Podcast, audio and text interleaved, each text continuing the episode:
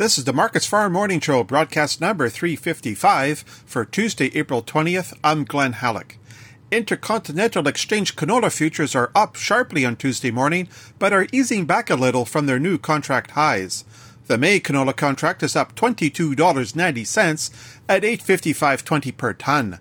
The July contract is up $21.10 at 798.90 per ton. And new crop November is up $14.30 at 674.90. There are significant increases in the Chicago soy complex and European rapeseed. Malaysian palm oil is higher as well. Canola continues to glean support from tight old crop supplies and dry conditions across the prairies. Reuters reports a shipment of rapeseed from Ukraine is being booked for delivery to a crusher in eastern Canada. This likely highlights the tightness of canola supplies. Speculation of more canola going into the ground over the next several weeks does not seem to be tempering price increases. Stats Canada is scheduled to issue its projected plantings for 2021 on April 27th.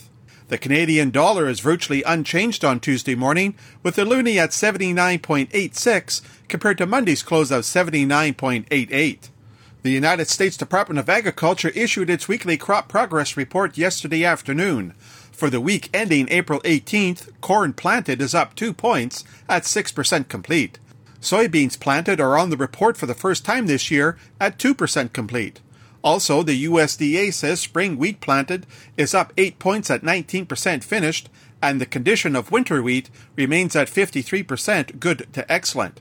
The USDA issued its weekly export inspections report on Monday.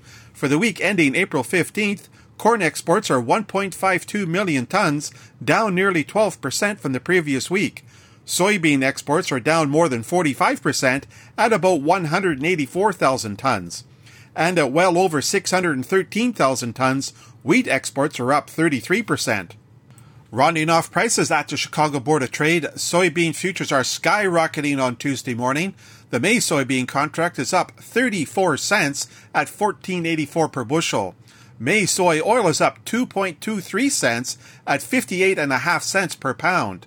May soy meal is up $7 at 414.50 per hundredweight.